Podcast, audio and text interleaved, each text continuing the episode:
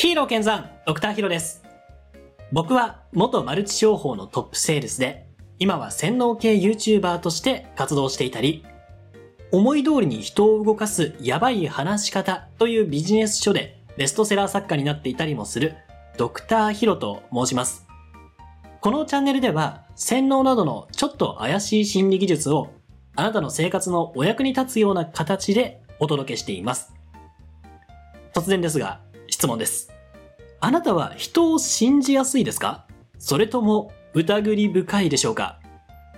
どの程度人を信じやすくなればよくて、逆にどの程度疑えばいいかの塩梅って、改めて聞かれると難しくないですか ?1 ミリも人を信用しないっていうのも、仕事にならなかったりとか、自分が疲れたりしますし、逆に100%人を信じてしまうのもリスキーな気がしますよね。それでも、いやいや、信じる者は救われるので、私は何回騙されても信じますって人もいるかもしれませんし、はたまたそんな言葉は幻想だと、程よく、一回裏切られた人はもう二度と信じないっていうルールを決めてる人とか、いろいろといるかと思います。さて、今日はその答えを出します。どの程度人を信じるのがあなたにとって最も得になるのかというのを科学的な根拠をもとにお話ししようと思います。今回参考にするのは、以前もちょろっと紹介した残酷すぎる成功法則という本です。この本の中に面白い研究が載っていましたので、その研究をもとにどの程度人を信じるのがベストかについてお話をしていきます。それでは本編をお楽しみください。本の中で紹介されていた適度な信頼という調査をご紹介します。この調査面白くてですね、人をどの程度信頼しているかを10段階でお答えくださいっていう、まずアンケートを取ったんです。そして、その人を信じている段階別に所得の統計を取っていきました。その結果、人をどの程度信じている人、どの段階で信じている人が一番所得が高いでしょうかという調査です。皆さん、結果どうだと思いますか ?1 とか2とか3っていう人は人をあんまり信用してない人。逆に8、9、10と人をすごく信用してる人っていう感じで分類されるんですけど、数字がいくつになる人の所得が一番高いと思いますか？答えを発表する前に YouTube で僕も同じようなアンケートを取ってみたので、その結果もお伝えします。僕が取ったアンケートを読み上げます。あなたは他人をどれくらい信用していますか ?0 から10で直感的にお答えください。ただ YouTube は10段階のアンケートってのが取れないので、4つに分けてお聞きしました。1つ目が0から2。これが一番人を信用してないっていうグループ。そして次が3から5。まあ、どっちかって言ったら信用してないかなぐらいの人、えーグループですね。そして次が6から8。まあ、どっちかって言ったら人信用してるかな。で、9から10。人はめちゃめちゃ信用してる。こういう4つの選択肢にしたんですけども、どういう分布になったでしょうか一番多かったのは、0から2か、3から5か、6から8か、9から10か、どれだと思いますかそれぞれ正解をお伝えしていきますと、まず0から2とお答えした人が全体の27%でした。そして3から5と答えた方が全体の45%、半数近くいました。次に6から8と答えた人が25%、ちょうど0から2とほぼ同じぐらいですね。最後に9から10と答えた方がたったの4%でした。ちなみにこのアンケートは1.1万人の方に回答をいただいたので、かなりアンケート数、あの回答数のあったアンケートになります。これ見てどう思いますか？なんと0から2で27%、3から5で45%ということは、どっちかって言ったら人を信用してない人が72%を占めてるんですよ。結構多い気がしませんか？まあ僕のチャンネルを見てる方ってそういうことに関心があったりとか、人って疑り深いもんだって僕が思わせちゃったのかもしれませんけど、結構僕は人を信用してない人が多いなという印象でした。あちなみに、数字に強い方ね、これパーセンテージ全部足してったら101%になっちゃうじゃないかって気づいた方がいるかもしれませんけど、小数小数点以下が表示されないアンケートなので、おそらくどこかの選択肢が0.5っていうのが、あの、2つあったので、それが端数繰り上げられた結果だと思います。ね、1.1万票も回答されて、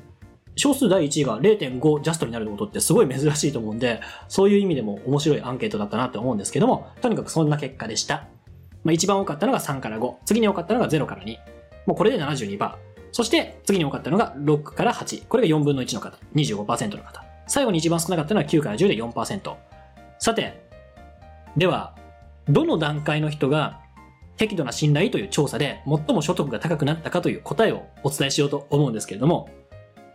調査の結果、最も所得が高かったのは、人を信用している段階が8と答えた人だったそうです。まあ、どっちかって言ったら信用している人の中ではかなり信用してる。まあ、結構だいぶ信用してるけど、よっぽど疑わしい人は疑いますぐらいの感じでしょうかね。逆に、9以上の信用をしていると答えた方の所得は、8と答えた人よりも7%低かったそうです。そして、信頼度が最低レベルの人の所得は、まあ、これ数字が明示されてなかったんですけども、おそらく0から2、まあ、10段階だから1から2か。1から2と答えた人の、まあ、信頼度が最低レベルの人の所得は、8と答えた人よりも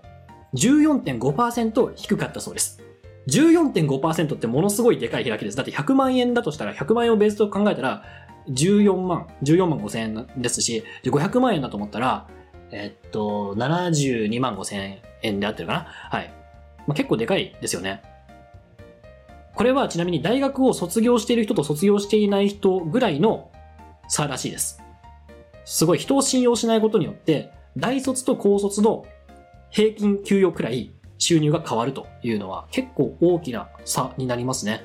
そして今回、そう、0から2とお答えいただいた方が27%だったので、あくまでもこれ平均なのでね、全員がというわけではありませんが、もしかしたら人を信じないがゆえに、損しちゃってる、どっかで損しちゃってることっていうのが、多い方っていうのが一定数いらっしゃったのかもわかりません。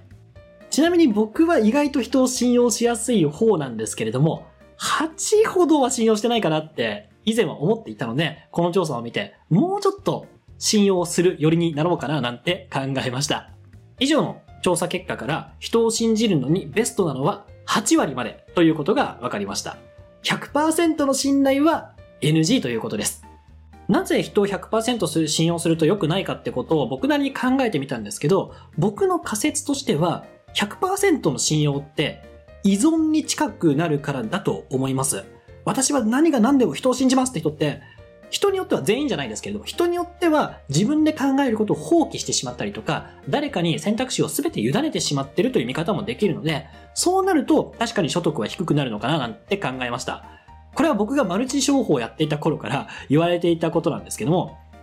依存を手放せってよく教えられてました。あの、素直さを持ちつつ依存を手放せっていう、なんかブレーキを踏みながらアクセルを踏めみたいな話だなって当時は思ってたんですけど、今思えばこれってすごくいい言葉だなと思います。素直さは確かに大事。でも依存してはいけない。こんな教えをされてました。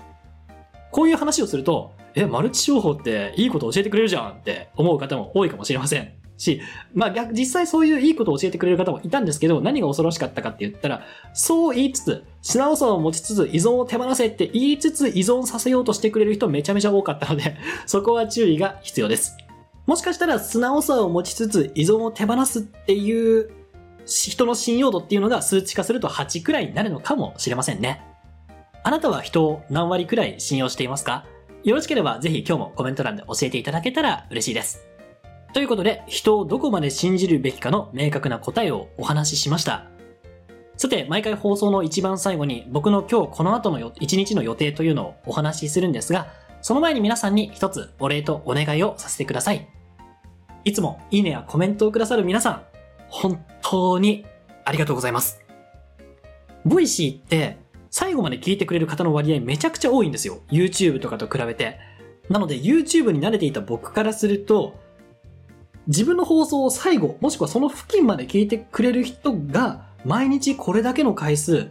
自分の放送を再生してくれてるってだけでも、すごい嬉しくてモチベーション上がることなんですけど、さらに、手放しで聞くのが前提のラジオアプリの中で、いいねをわざわざ押してくれる方とかっていうのが、毎日何十人とか、場合によっては100人とかを超えるのを見ると、本当になんか喋ってよかったなって思わせていただいてます。ましてやコメントを書いてくださる方なんて、ありがたすぎて泣けてくるくらいの存在です。より多くの方に発信を届けるのが僕の仕事だと思ってるので、一人一人のお返事っていうのは、毎回必ずしもできないっていうところが心苦しくはありますが、いただいたコメントは全て読ませていただいてますし、何度かコメントくださった方は僕は名前も覚えております。もしどこかライブとかでお話しする機会があったら、その時にまた改めてお礼をお伝えさせていただこうと思っております。ここまで聞いて、ちょっとでも面白かったとか、役に立ったとか、また聞いてやってもいいかなって思ってくださった方は、いいねボタンとフォローボタンを押していただけると大変励みになります。今後ともどうぞよろしくお願いいたします。さて、それでは今日この後の予定をお話しします。今日は原稿をがっつり書く日にしたいと思っています。いいペースです。だいたい僕は1週間周期で仕事をしているので、週の前半は情報収集がメインになって、だいたい水曜日ぐらいからアウトプットに転じ始めるんですけれども、今週はペースよく、まあ、土日すごく頑張ったおかげで、インプットとか原稿の下書きがいい感じにできてきたので、もうアウトプットのフェーズに火曜日に入ろうと思います。ここでサボらなければ今週は珍しく貯金ができるかもしれません。昨日2冊目の本の打ち合わせをしたりとか、いろいろと新しいことを生み出したいって欲が僕の中で今芽生えてきているので、珍しく僕は今仕事をやる気になってます。基本的には僕は仕事よりも遊びの方が好きなので、普段は午前中しか働かないっていうルールで生活をしているんですが、仕事をしたいって気持ちになった時は、もうボーナスタイムというか、チャンスタイムだと思って、午後もバリバリ仕事をしようと考えています。ですので今日は午前中で仕事終わりとは言わず、午後も働きます。言っても午後は2、3時間になるかなと思いますが、夕方くらいまでお仕事をした後にジムに行って、筋トレをして、サウナに入って、しっかり働いた分の疲れは抜いた上で、また次の日を迎えたいなと考えております。今これを聞いてくださってるあなたはどっちモードでしょうか？仕事バリバリやるぞって今やる気に燃えている方もいれば、いやちょっと休みたいかな、ちょっと疲れちゃったなって感じてる方ももちろんいると思います。僕はそういう時自分の直感に素直に従った方がいいと思ってるんで、バリバリ働きたい方は一緒に今日一日頑張りましょう。そしてちょっと疲れちゃったなっていう方は無理なさらないように。休むことや遊ぶことも決して悪いことではありませんので、自分とうまく付き合って一日をお過ごしください。今日のお話はここまでになります。ここまでお聞きいただきましてありがとうございました。それではまた次回の放送か YouTube か Twitter か思い通りに人を動かすやばい話し方でお会いしましょう。